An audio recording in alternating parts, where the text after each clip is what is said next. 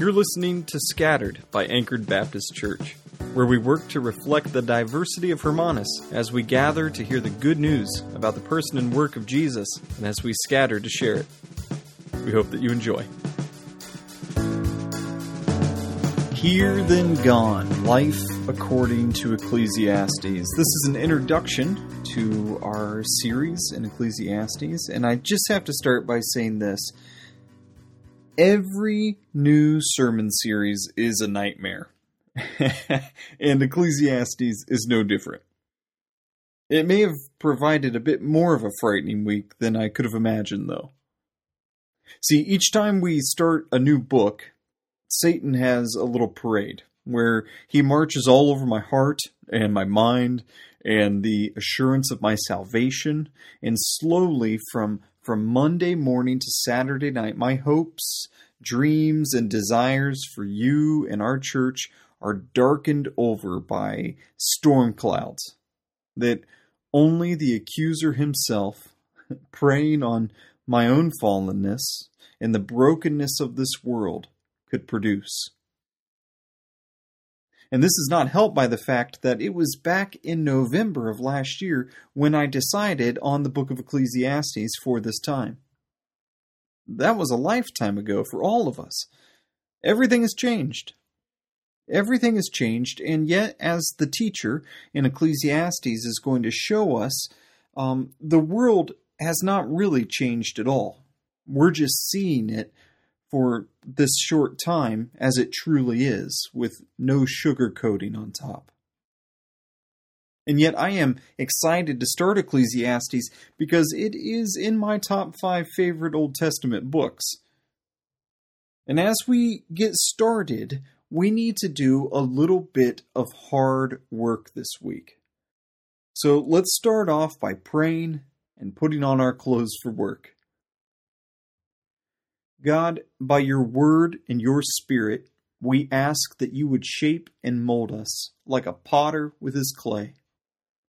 We approach your truth today in need of help. We need you to shine a light on these words so that they do not just go in one ear and out the other. Let your word dwell in us as we seek to take this time and dwell in it. As we listen and learn and believe because of your word being heard and read, we pray for humility and patience and understanding. And we ask this in Jesus' name. Amen. If I were to visit a friend's church in Zwelihle this morning, or if I was at a friend's church today in Italy or India, I guarantee that I would understand about 0% of what was being said, or very, very close to zero. I would not know the language. I would not understand the culture of the church or the preacher. And I would not understand the cultures that surrounded us. Even if everything was in English, there would be flavors of what was going on and happening around me that it would take a lot of work to try to understand. Well, that's how a new person arriving at church feels, right? But also, with Ecclesiastes, we are entering into a different world. A world that existed close to 3,000 years ago. Now, though we read it in English today, and and you are following along in your heart or home language Bible that you have with you, um, the words that we read may not be as clear as we want them to be. Along with that, even though God the Holy Spirit is the true author of all the texts that we're going to read this morning, we are also dealing with a human author that has a personality. He has his own set of experiences, his own perspective on the world around him, and his own God given purpose for writing this text.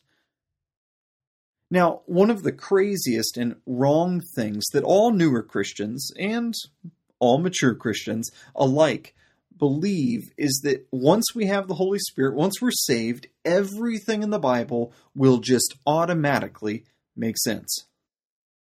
Then we're so embarrassed that it doesn't that we don't tell anyone about it, especially not the pastor.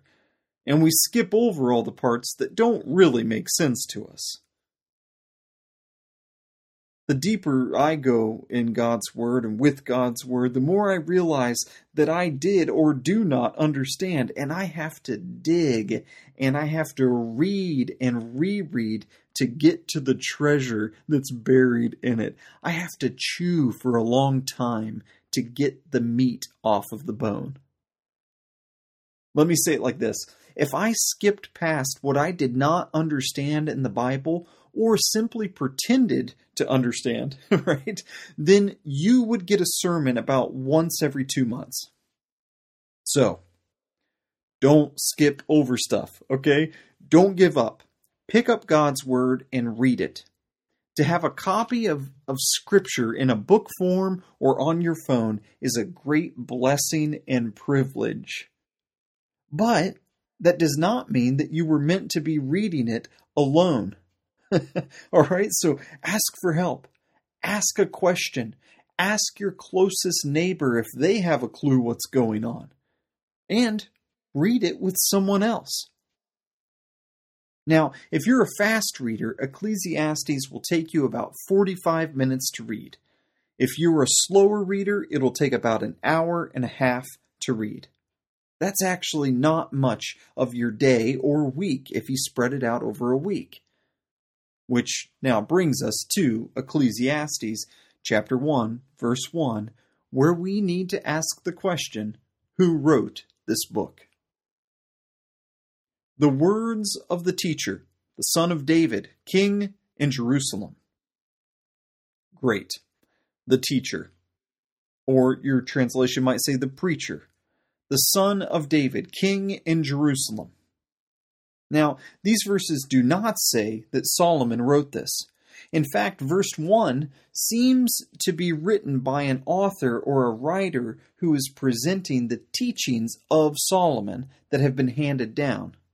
And at the end of Ecclesiastes, we read again the actual writer or the author of this book as he finishes the text with a summary of what the teacher was teaching us.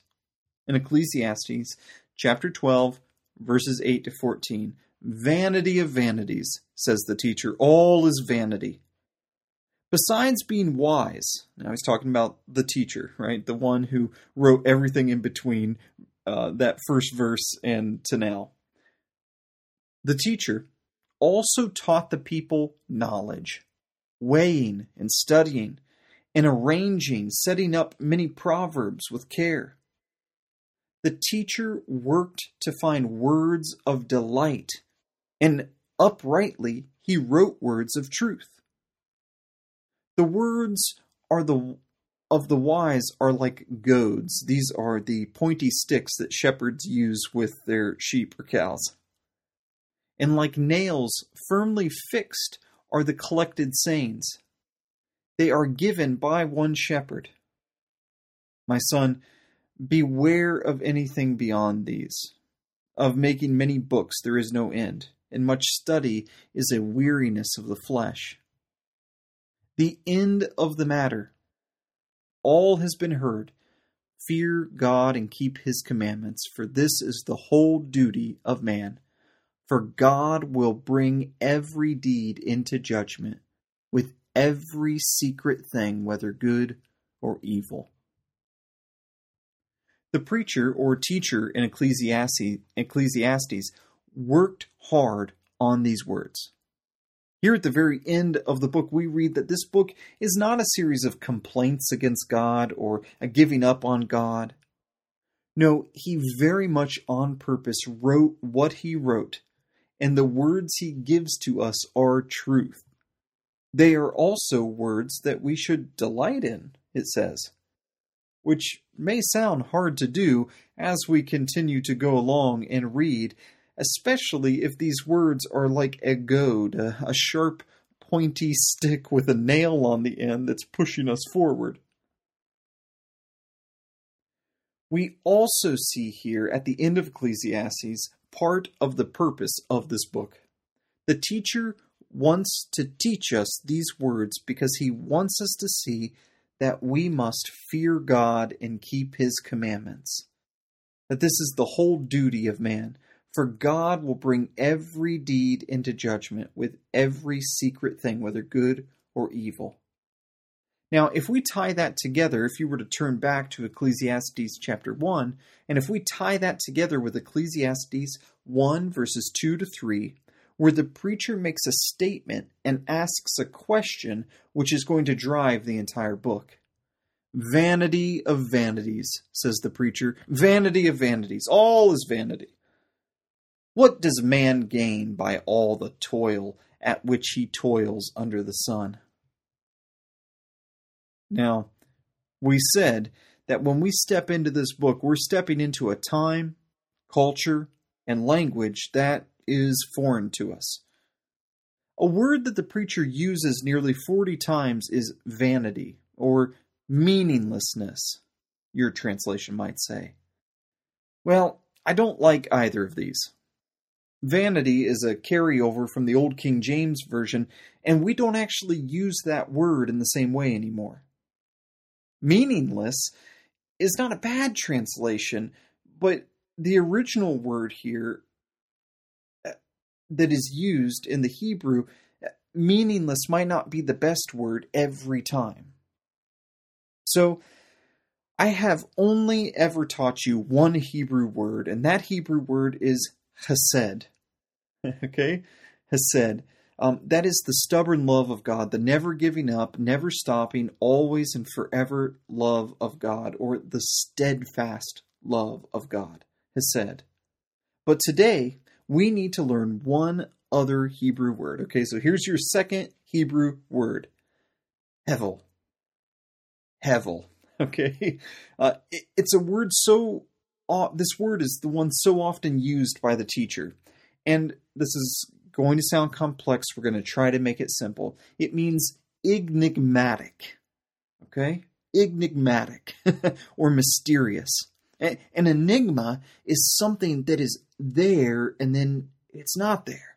It's real, but you can never really get a hold of it. So I think the best way that we can translate this word hevel is with a picture. Now, other times, the the teacher does give it a picture. He says wind, okay? Uh, we we can use smoke here, right? It, it's real. It can be thick, it can be seen, or it can be thin, right? It can be dark or it can be light. It can generally be cloudy. and when you reach out to get smoke, what happens? It just goes right through your fingers. So think about these verses that we've already read like this smoke of smoke, says the preacher. Smoke of smoke, all is smoke. What do humans gain by all the toil at which we toil under the sun? Life is here, and then it's gone. The things we do in this life are here, and then they're gone. This is what the teacher is teaching us. He's going to teach us about how even though in this sin cursed world everything seems like smoke, we're still called to something. We are called to fear God and keep his commandments, for this is our whole duty. It is everything that we are responsible for. And we are being taught and told this because judgment does come in the end. Now, Ecclesiastes is a book of wisdom, like Proverbs or Job. We spent a little time in Proverbs while we were going through the Ten Commandments. Many things taught by Solomon and other wise people in that book seemed pretty simple. If you are wise and do what is good, then good things will probably happen to you. If you work hard, you will experience a harvest, probably if you don't do evil, uh, then your life probably will not be full of evil. All of these things are generally true, but one word that I keep throwing in there is probably, right? These things are not promises from God. For instance, the author of Proverbs tells us that acting with justice is good, and acting with no justice is bad. Stealing is bad, and paying your workers is good. Great! But as the teacher is going to show us in Ecclesiastes, this broken world is not so simple.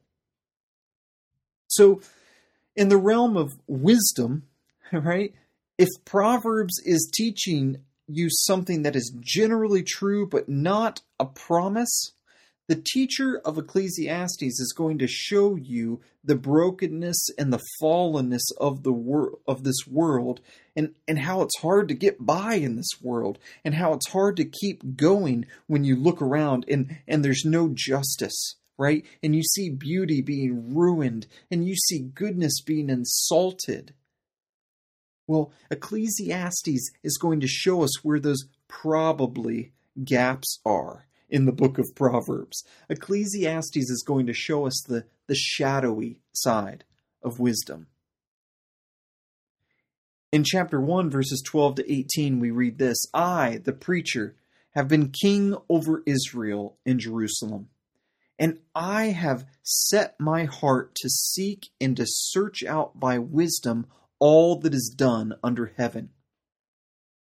It is an unhappy business that God has given to the children of man to be busy with.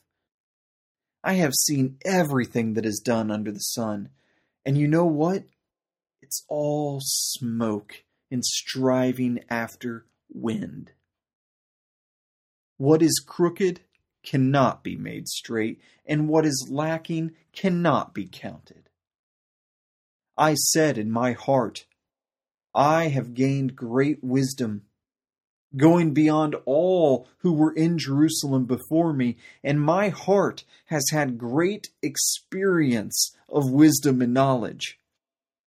And I set my heart to know wisdom and to know madness and foolishness. I perceived that I, I understood that this is also, I understood that this also is but reaching for smoke striving after wind. For in much wisdom there is much confusion. And the person who increases knowledge also increases sadness. For another great example, um, after a lovely and, and hard to read poem about death that we'll touch on in chapter 9, we read this in chapter 9, verses 11 through 18. Again, I saw that under the sun, the race does not go to the fastest person, nor the battle to the strongest, nor bread to the wise man, nor riches to the smart person, nor favor to those with knowledge. But time and chance happen to them all. For man does not know his time. Like fish that are taken away in an evil net, and like birds that are caught up in a snare, so the children of man are snared at an evil time when it suddenly falls upon them. I have also seen this example of wisdom under the sun, and it seemed great to me. There was a little cry, a little city with a few men in it and a great king came against it and besieged it. That is, he was attacking it from the outside, okay? Building great siege works against it.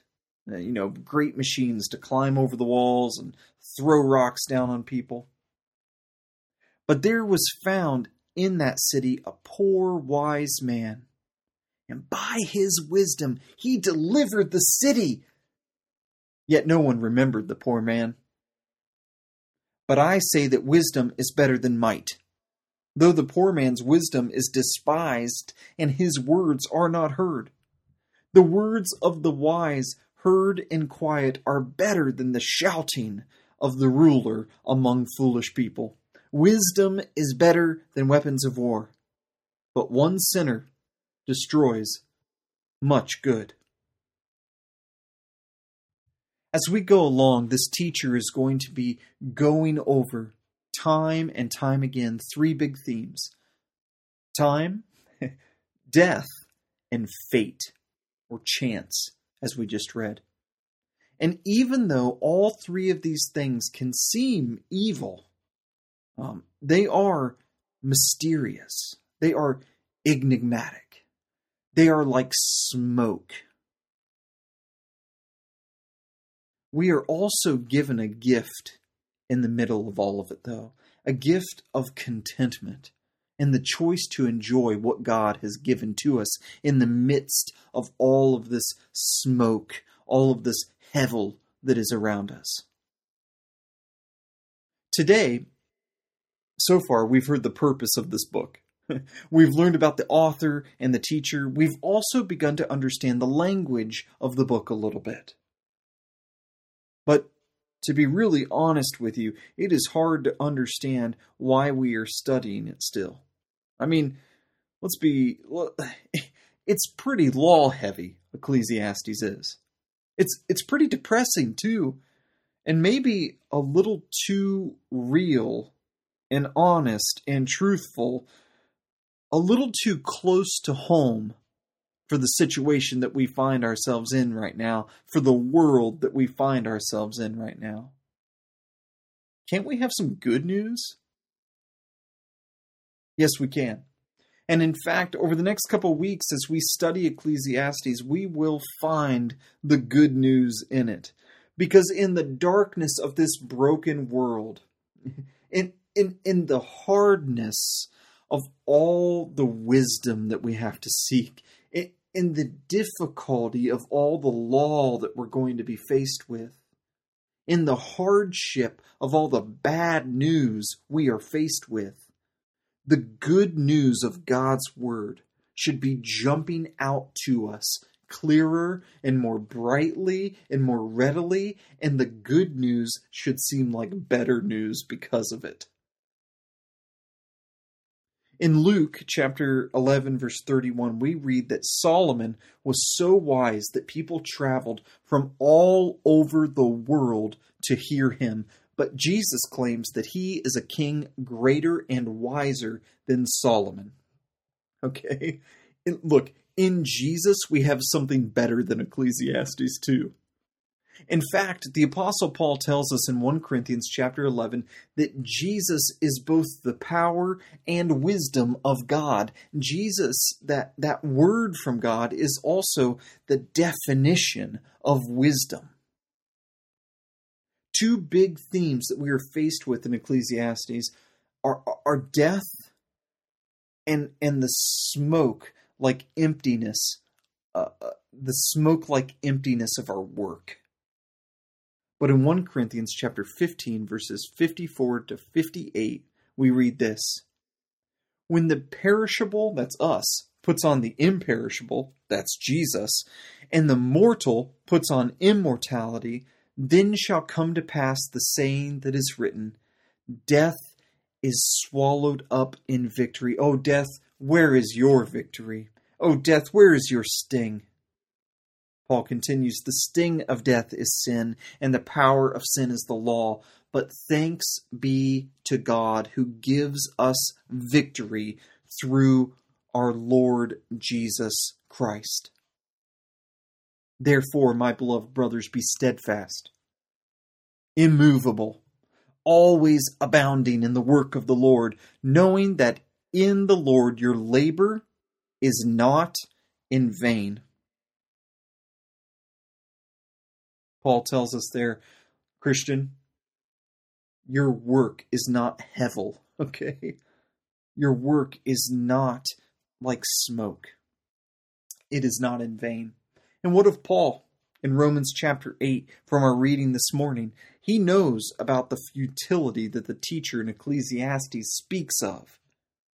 He says we all know it, that creation groans in futility, waiting for that last day of judgment that the teacher warns us about in Ecclesiastes and reminds us of in the last verse. Except in Romans 8, Paul reminds us that this final judgment is a good day for us in Christ because in Christ we have feared God and the commandments that we have been asked to keep have been kept on our behalf perfectly by our Savior. Paul continues by saying that if God is for us, who can be against us?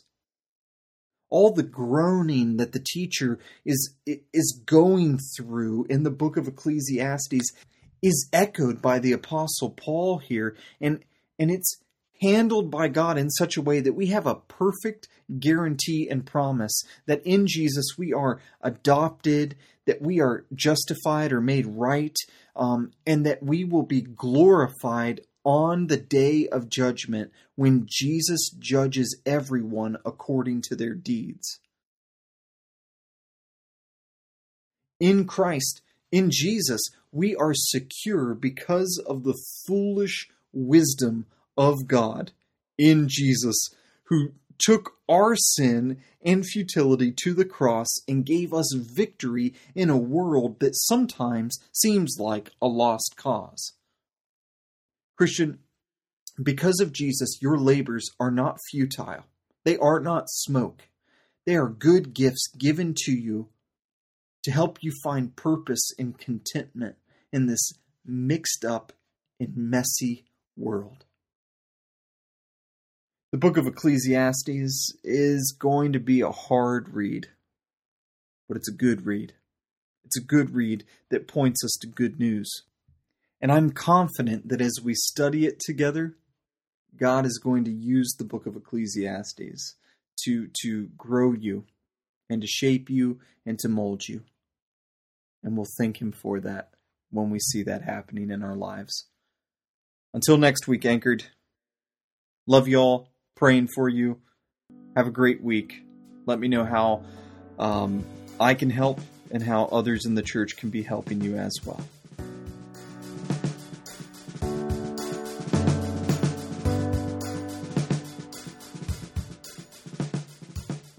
Until next time, know that the grace of our Lord Jesus Christ and the love of God the Father and the fellowship of the Holy Spirit is with you all.